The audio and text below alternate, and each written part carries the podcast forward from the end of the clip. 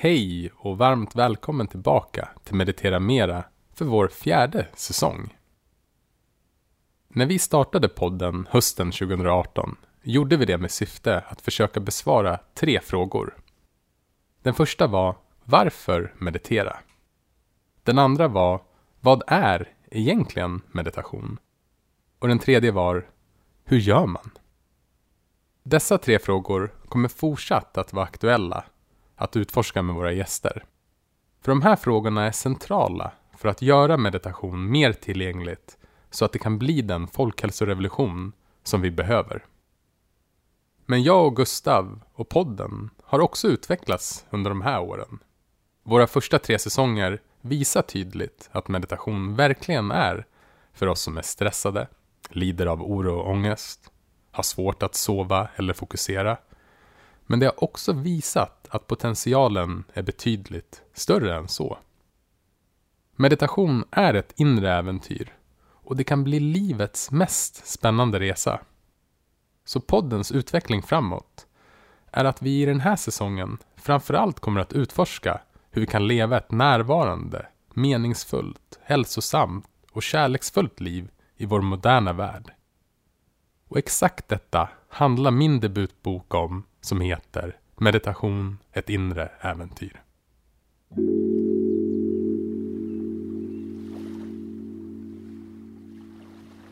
I det här avsnittet ska du få ta del av det första kapitlet av boken. Men innan vi öppnar den så vill jag berätta kort om varför jag skrev den och vad jag hoppas att den kan tillföra. Våren 2020, när pandemin hade tagit fart, gavs jag ett unikt tillfälle att lägga undan allt annat jobb, alla distraktioner och bara fokusera på meditationen. Och tillsammans med Gustav och Johanna och Kenneth började vi bygga Mindfully som nu funnits i drygt ett år. Och I den här processen med att ta fram alla meditationer, övningar, frågor och svar och insikter började även en bok växa sig fram. Du har säkert hört andra författare säga att de skrev boken som de själva saknade eller ville läsa. Och jag är inget undantag.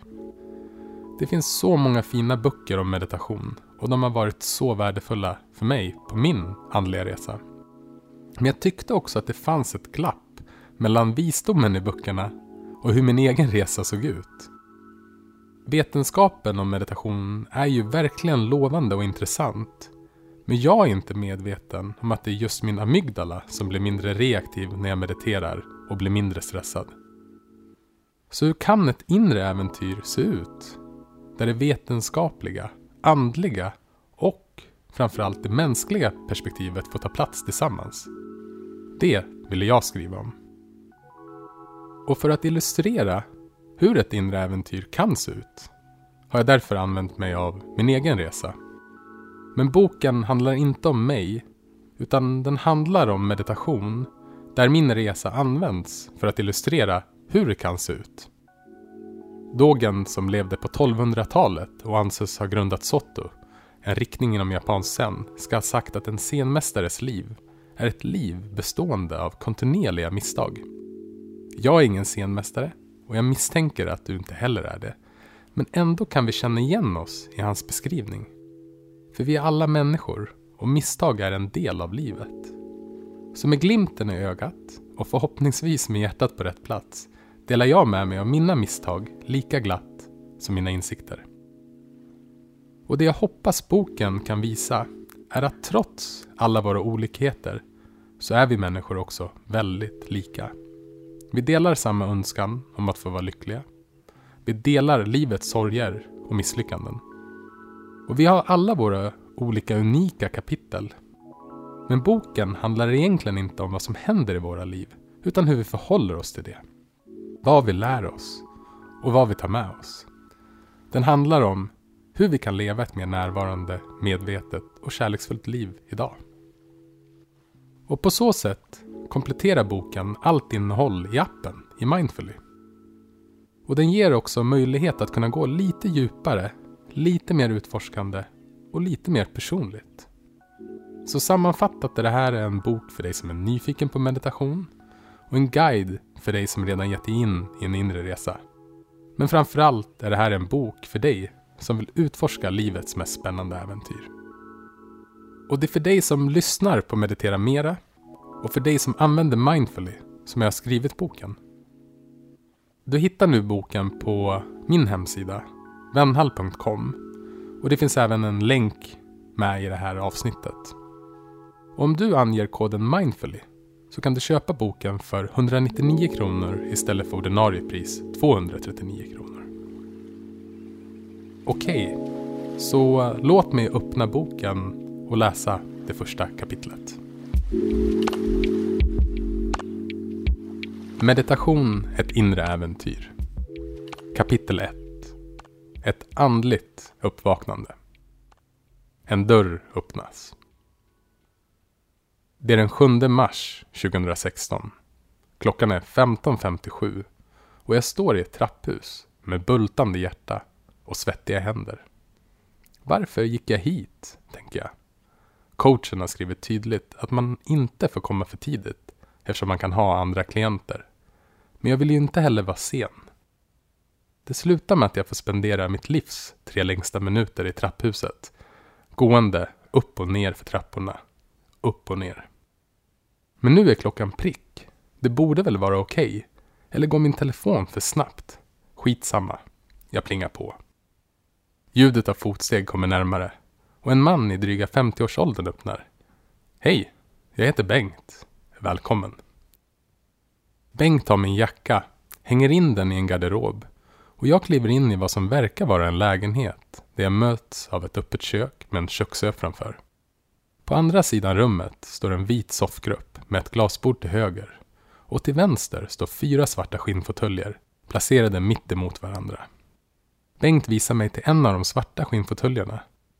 Och det första jag ser på fönsterbrädan intill är ett paket näsdukar. Jaha, är det meningen att jag ska bryta ihop nu? Om inte annat så gråter mina händer av svett. Vill du ha en kaffe? Kanske en dubbel espresso? Mina nervösa tankar kommer av sig för ett par sekunder. Jag får en espresso och en bit mörk choklad, vilket jag älskar. Lite trygghet mitt i all oro. Vi sätter oss ner. Han söker min blick och inleder. Vad är det bästa som kan hända av att du har kommit hit? Jag blir ställd. Eh, vadå? Vad menar du? Ja, fick du inte mejlet som jag skickade? Nej men vad i helvete, tänker jag. Det här har jag missat. Jag samlar mig och kommer ganska snabbt fram till ett svar. I grund och botten handlar det om att jag vill vara lycklig. Okej, säger han och samtalet börjar. Försommaren 2011 började tre års studietid i Uppsala lida mot sitt slut. Jösses, vilken tid det var. Jag studerade ekonomi, men det kändes som att jag pluggade måttligt och festade desto mer. Via extrajobb som bartender lärde jag känna i princip hela stan, i alla fall den del som gick ut. Det fanns mycket igenkänning från min uppväxt i Västerås och jag kände mig hemma direkt. Tiden i Uppsala blev en bro mellan min ungdom och mitt vuxna liv. Här började tankar och idéer formas och vem jag borde bli i framtiden. Direkt efter att jag hade tagit kandidatexamen fick jag ett jobb som trainee på världens högst rankade kommunikationsbyrå. Jag minns de första veckorna på jobbet och blickarna när jag presenterade mig. Vissa klarade inte att hålla sig från att kommentera. Oh, är det du som är den nya traineen? Det fanns en skräckblandad förtjusning i deras ögon. Lycka till med det grabben, ungefär. Men för mig var det bara tändvätska som gjorde utmaningen ännu större. Det var en arbetsplats med några av de smartaste hjärnor jag träffat och jag behövde arbeta hela tiden för att ha en chans att hänga med. Om vi hade haft en stämpelklocka hade den vissa veckor visat på över 80 timmar och det ingick i jobbet att återkoppla via mail inom 30 minuter. Natten till nyårsafton klockan 01.30 var det bara att ta fram datorn för att skicka tillbaka ett viktigt mail. Nu kanske du tror att jag fick nog, packade väskorna och åkte till Indien för att hitta mig själv. Men det stämmer inte. Utan den här tiden var en av de mest spännande och lärorika jag upplevt. Det var som mitt jobblumpen. Här lärde jag mig att det mesta går att åstadkomma och det är oftast de tankar som säger att något är omöjligt. Jag fick vänner för livet däribland en av mina krävande chefer. Men tiden som trainee har också en viktig plats i den här berättelsen. För jobbet väckte en del i mig som älskade att tävla och att vara duktig och som alltid ville vara bäst. Och det här var mitt livs största tävling. Hur bra kunde jag bli? Eller rättare sagt, hur framgångsrik kunde jag bli? Men det kom också att kosta. För vad jag än var så hade jag med mig telefonen och datorn. 30 minuters återkoppling, du vet. Även om jag lärde mig mycket så tappade jag också bort mig själv. Jag hade ständigt min uppmärksamhet på det som hade hänt, men var framförallt upptagen av vad som skulle kunna hända. Man kan säga att det var en del av min arbetsbeskrivning. Ett år efter tiden i Uppsala, utan världsliga bekymmer, hade mitt liv vänts upp och ner. Jag hade köpt lägenhet i Stockholm, grundat en fotbollsförening och till råga på allt även blivit ordförande i min nya bostadsrättsförening. I efterhand är det lätt att se att det gick för snabbt. Jag gick all in, men tappade bort en del av mig själv på vägen. Efter ett par år bytte jag till en mindre kommunikationsbyrå. Men det blev uppenbart att det inte bara handlade om jobbet. För under åren som följde kände jag mig allt mer vilsen. Många pratar om att det är svårt att bli tonåring. Men jag upplevde att det var minst lika svårt och förvirrande att bli vuxen. Jag hade alltid sett på mig själv som den snälla och duktiga killen. En bild som jag hela tiden försökte få bekräftad i alla mina roller. Som pojkvännen, kompisen, sonen, brodern, kollegan och lagkamraten. Men nu insåg jag att jag inte klarade av att vara den här personen. Jag var i konflikt med mig själv och det fanns en diskrepans mellan min självbild och hur jag i många fall verkligen var. På det sättet var jag oärlig mot mig själv och de människorna jag älskade. Jag kände mig begränsad och instängd. Men jag insåg inte att det var jag själv som hade skapat min egen bur. Hur hamnade jag här? Vem är jag egentligen? Jag kände så pass mycket skam, nedstämdhet och vilsenhet att en ny dörr öppnades. Mina två timmar hos coachen är slut. Trots att jag öppnade upp mig helt för en okänd man är näsdukarna oanvända. Jag sätter på mig skorna, tackar och går ut i trapphuset. Redan där inser jag att det här var ett av de viktigaste besluten i mitt liv. Varför gick jag inte hit tidigare?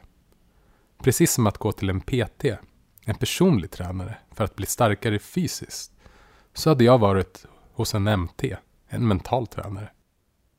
Vilken stärkande upplevelse det var att få bli lyssnad på utan att bli värderad, kritiserad eller jämförd. Det var början på min inre resa. Din resa kommer garanterat att se annorlunda ut. Ett andligt uppvaknande. Även om det var mitt första besök hos Bengt som öppnade dörren var det inte då som en ny värld presenterade sig. Bengts förmåga att lyssna utan att värdera fick mig att boka in ytterligare tre möten. Efter det skulle mitt liv aldrig bli sig likt igen. Jag sitter återigen i den svarta skinnfåtöljen och berättar om alla problem jag har och allt som hindrar mig från att vara lycklig. Efter att jag pratat ett tag blir Bengt tyst och sedan säger han Du vet att det inte är du som har alla dessa problem. Vad då? Vad menar du? Jo, det finns en del i dig som vi kan kalla ditt ego. Som har alla dessa problem. Men det är inte den du sant är. Den du sant är, är den som kan observera alla dina problem lite utifrån som ett nyfiket vittne. Samtidigt ber han mig att resa mig ur den svarta skinnfåtöljen som står på en rund matta. Mattan, förklarar han, den är ditt ego. För att göra det lite mer begripligt beskriver han en karta över egot som består av fyra delpersonligheter och som representeras av var och en av de svarta skinnfåtöljerna. Bengt pekar först på en fåtölj och säger Det här är presteraren. Den här personligheten måste hela tiden göra, prestera, tävla och vinna. Den del i dig som aldrig är nöjd och alltid vill ha mer. Det är som en atlantkryssare som tar sig raka vägen mot målet. Presteraren drivs av rädsla Rädsla för att inte duga till, inte vara normal eller att inte vinna. Sedan pekar han på stolen mittemot. Det här är smärtkroppen. Den både består och lever av smärta. Allt ifrån den minsta nervositet till djupaste oro, rädsla och sorg. Ju mer den får, desto ondare blir cirkeln. Den har en förmåga att omvandla även komplimanger till smärta och lever på att ständigt jämföra sig med andra. Smärtkroppen har en viktig funktion, för vi behöver känna psykisk smärta precis som fysisk smärta. Men den tenderar att leva sitt eget liv och vi behöver lära känna den så att inte den styr oss. Sedan pekar han på stolen bredvid till höger. Här har du försvararen. När det kommer anfall och din smärtkropp aktiveras så griper försvararen in med tre försvarssätt. Anfall, flykt eller att spela död. Att spela död är att låtsas som att det regnar, vilket leder till tystnad och passivitet. Att fly kan vara att lämna en situation eller en relation, men även att fly från verkligheten in i ett missbruk eller in i sig själv och gömma sig bakom ett hårt skal. Anfall kan vara att du skäller ut någon, att du passivt går runt och surar eller att du attackerar någon rent fysiskt. Den har lägst IQ av alla delpersonligheterna, men kan hjälpa dig att sätta gränser och att upprätthålla dem. Sedan pekar han på den fjärde och sista stolen. Det här är dansaren. Den här personlighetens aktiviteter kommer ur glädjen i det du gör. Här är det inte resultatet som är avgörande, utan det du faktiskt gör. Här finns förmågan av att njuta av dina sinnen och en möjlighet att delta i det som sker runt omkring dig. Den drivs av lust istället för rädsla. Den här personligheten är lätt att tycka om, men den har svårt att få saker och ting gjorda. Den är som en fjäril som flyger runt vind för våg. När Bengt är klar vänder han sig mot mig och fortsätter. Ingen av dessa delpersonligheter är vem du sant är. Det är delar som vi alla har och som interagerar med varandra. Den du sant är, är det nyfikna vittnet som kan bevittna allt det här. Jag kallar det självet. Men det går inte att beskriva med ord. Det är den medvetna platsen i dig som kan se ditt ego lite utifrån. Egot består av tankar i framtiden eller förflutna. Den du sant är, är när du är helt närvarande. Plötsligt var det som att tiden stod still. Jag kunde inte förklara hur jag kunde veta det. Men jag visste att han hade rätt. Min vän Josef beskriver den här sortens upplevelse som en sanningsrysning. Och det är en målande och bra bild. Insikten att det här är sant var den största befrielse jag känt. Min vilsenhet och förvirring bottnade i att jag inte visste vem jag faktiskt var. Jag kunde se hur mycket jag identifierade mig med delpersonligheten presteraren. Men nu insåg jag att jag kunde observera mina olika viljor, min vilsenhet, mina rädslor, mina drömmar och mina förhoppningar. Jag fick uppleva att det fanns en plats i mig där allt kändes självklart och att den platsen alltid var närvarande och medveten. Jag hade fått ett andligt uppvaknande. Egot inom evolutionspsykologi. Insikten om att vi människor har ett ego och att rösten i vårt huvud inte är den vi sant är har varit ett genomgående budskap inom andliga traditioner. Oavsett vilken karta man använder sig av för att förstå sitt ego kan vi observera att vi har flera delpersonligheter som har olika roller och interagerar med varandra. Du kanske känner igen dig i den här inre dialogen som komikern Niklas Andersson träffsäkert beskriver i ett av sina framträdanden. Vi sitter hemma en fredagskväll och det är som att vi har en sjörövarpapegoja som sitter på axeln och upprepar. Det finns chips, det finns chips, det finns chips. Jo, jag vet, jag vet, tänker man själv. Sen har man en sån jäkla ångest innan och under tiden man äter. För man ger ju alltid med sig. Men efteråt är det som värst. Det är så pinsamt när man sitter där vid midnatt i soffan och kollar på TV, på gubbar som fiskar krabbor och tänker att det här är tragiskt. Är det här mitt liv? Är det här jag? Förverkligar jag mig själv nu? Vi kan byta ut chipsen mot något annat. Men vi känner alla igen känslan av att vara splittrade av olika viljor och av att ha en inre konflikt. Inom evolutionspsykologin har man de senaste årtionden utforskat teorin om att hjärnan består av flera olika moduler.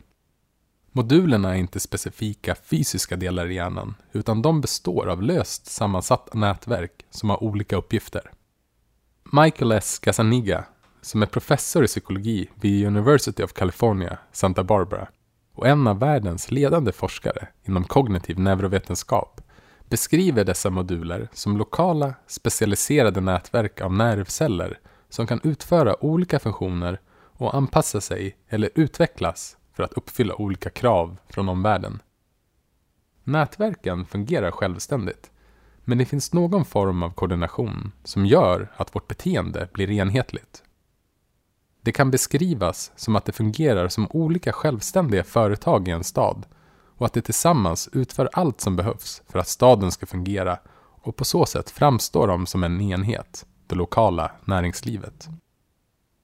Teorin om att hjärnan är uppbyggd av olika moduler eller nätverk är fortfarande ung, men den är logisk utifrån ett evolutionsperspektiv.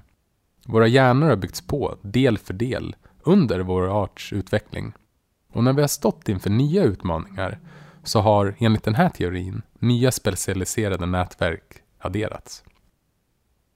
De samarbetar ofta, men ibland tävlar de om vår uppmärksamhet och interaktionen mellan nätverken styr i många fall vårt beteende. Vi bestämmer inte vad vårt ego eller våra tankar säger åt oss att göra, utan det är mer korrekt att säga att vi tar emot impulser. Våra tankar kommunicerar alltså med varandra. När vi inte är närvarande vinner det starkaste nätverket, oavsett vad vi själva vill. Det förklarar varför vi gör saker, trots att vi vet att det är dåligt för oss och inte vill göra det. När vi inte är närvarande styrs vi omedvetet. I fallet med chipsen är vi medvetna om konflikten mellan nätverken. Men Gazzaniga menar att många av de här interaktionerna sker omedvetet. Teorin om hjärnans nätverk eller moduler ger även en neurologisk förklaringsmodell till vad Bengt menade när han sa att jag inte var mitt ego. Egot som består av flera delpersonligheter skulle också kunna beskrivas som att det består av olika nätverk. På samma sätt som hjärtat, som pumpar runt blodet i kroppen utan vår kontroll, är nätverken självständiga. På så sätt kan inte vi vara hjärnans nätverk eller våra delpersonligheter, vårt ego. De är något vi har. Det andliga uppvaknandet handlar om att vakna upp från att vara identifierad med egot till att förstå, men ännu viktigare, att uppleva att det finns en djupare del i oss som är medveten om egot. Det är den vi sant är. Men det andliga uppvaknandet är bara början på det inre äventyret. Resan handlar om att bli mer medveten om vad vi själva vill och sluta styras av egots rädslor och begär. Och vi kan bara veta vad vi själva vill när vi är närvarande. Samtidigt tycks det vara så att vi behöver träna oss på att vara just detta. Vi behöver paradoxalt nog träna oss på att vara den vi sant är. Att öva på att vara sig själv är också en hyfsad definition av meditation. Du måste hoppa själv. The spiritual path is simply the journey of living our lives. Everyone is on a spiritual path. Most people just don't know it. Marianne Williamson. Även om mitt andliga uppvaknande skedde i 30-årsåldern var det inte första gången jag fick en sanningsrysning. När jag var 13 år läste vi om de olika världsreligionerna i skolan. Sittande i en fåtölj i vårt gamla hus i Västerås hade jag kommit till buddhismen. Det fanns något i beskrivningen som kändes sant och något vaknade till liv och skakade om mig. Även om många av exemplen som belyses i den här boken kommer från buddhismen finns det inget religiöst med en andlig resa. Så inte heller i det inre äventyr som jag kommer att beskriva. Tvärtom faktiskt. Resan har inget att göra med vad du tror på, vilka kläder du har på dig, eller om du läser horoskop, Och du behöver varken åka till Indien eller byta namn. Ordet andlighet kommer från grekiskans pneuma, vilket betyder andning. Det är långt ifrån vad ordet är laddat med idag. Ordet andlighet som jag använder i den här berättelsen är egentligen missvisande. Det är lätt att tro att det handlar om något mystiskt, men det är precis tvärtom. Ett annat ord är livet, men utan våra tankar, idéer och föreställningar om det. Andlighet handlar till syvende och sist om verkligheten. Jag har upptäckt att essensen i den andliga resan handlar om att följa glöden i frågeställningen Vad är sant? Det gäller inte bara vad man lär sig av att läsa eller lyssna, utan framför allt det som man upplever är sant. Den andliga resan är ett utforskande av vad livet har att erbjuda och även av den mänskliga potentialen för att minska lidande och öka välbefinnande. Det handlar om att ta reda på vem man egentligen är och det första steget brukar vara att inse vem man inte är. Utforskandet kan liknas med en resa, men det här är inte en charterresa där bussen står redo på flygplatsen för att köra dig till ett all inclusive hotell, utan det är ett äventyr. Man tar ett steg i taget och måste göra resan själv. När min fru Anna fyllde år gav jag henne ett tandemhopp med fallskärm i present. Innan hon skulle gå in i planet stod vi och pratade med instruktören om vilken utbildning som krävs för att hoppa själv. Han berättade att man inleder med att läsa teori ett par dagar samt utför ett par tandemhopp. Men det enda sättet att lära sig är att hoppa själv. På samma sätt är det med det inre äventyret. Det här är ingen kunskap som det går att läsa sig till. Zenmästaren Linji Yuan, som levde på 800-talet, ska ha sagt Om du träffar Buddha längs vägen, döda honom. Vad han menade var att du inte ska tro på något eller någon annan, utan att du måste skaffa egen erfarenhet. Du är den enda auktoriteten i ditt eget liv. Den här berättelsen och andra böcker om meditation kan ses som ditt tandemhopp, men du måste ta klivet och hoppa själv. På Buddors axlar. Om man ska lära sig att hoppa fallskärm är det en fördel att ha en bra lärare. Det gäller även för den som ger sig in i ett inre äventyr. Jag har haft förmånen att inspireras av kloka lärare som vandrat före mig på närvarons smala väg. Den här boken skulle aldrig ha kommit till om det inte vore för deras vägledning, visdom och erfarenheter. Isaac Newton myntade uttrycket Om jag har sett längre än andra så beror det på att jag stått på jättars axlar. Jag har inte sett längre än andra, men jag har sett klart och tydligt, tack vare deras hjälp. Det vore mer korrekt att säga att jag står på Buddors axlar. Den historiska Siddhartha Gautama sågs inte som någon gud, utan Buddha betyder den som är vaken. Löftet för den som ger sig ut på en andlig resa är att vi har potentialen att vakna upp. Vi har alla det som buddhisterna kallar en buddha-natur. Eller som i andra traditioner kallas vår sanna natur. Bengt kallar det självet medan Björn Natthiko Lindeblad benämner det varsevarande.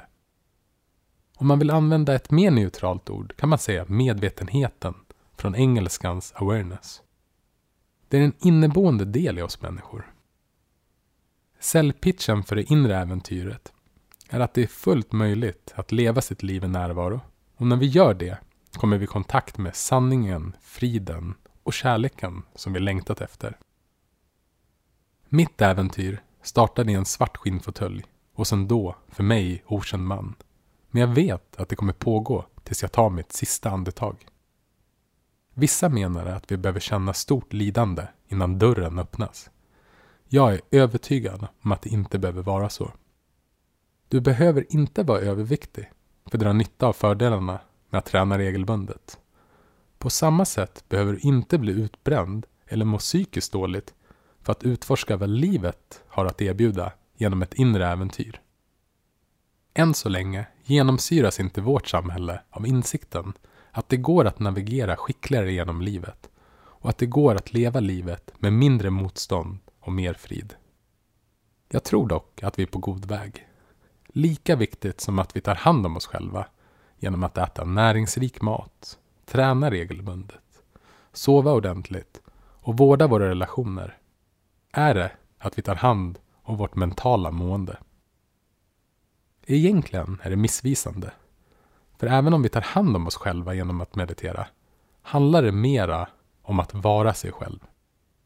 Du behöver inte ta dig upp på 3000 meters höjd och slänga dig ut från ett flygplan eller åka till ett kloster för att meditera. Du behöver inte heller göra något av det jag gjort. Det är betydligt enklare än så. Även om det inte alltid är lätt. Om du kan öppna ditt sinne och vara nyfiken så lovar jag att det finns en helt ny värld att upptäcka inom dig själv. Så inleds boken Meditation ett inre äventyr. Och i de nästkommande tio kapitlerna så varvas personliga berättelser med vetenskapen om meditation samt olika experiment som faktiskt är det viktigaste som finns med i boken. Där du själv får utforska vad som är sant för dig. Så om det här är en bok för dig så hittar du boken på vennal.com och glöm inte bort att ange koden mindfully så kostar boken 199 kronor istället för 239 kronor. Jag hoppas att boken kan fördjupa dina insikter och vara en följeslagare på din unika resa som tillhör inre äventyr som vi alla gemensamt delar. Och det jag är mest nyfiken på från och med nu är vad du tar med dig från boken. Vi hörs snart igen. Ta hand om dig.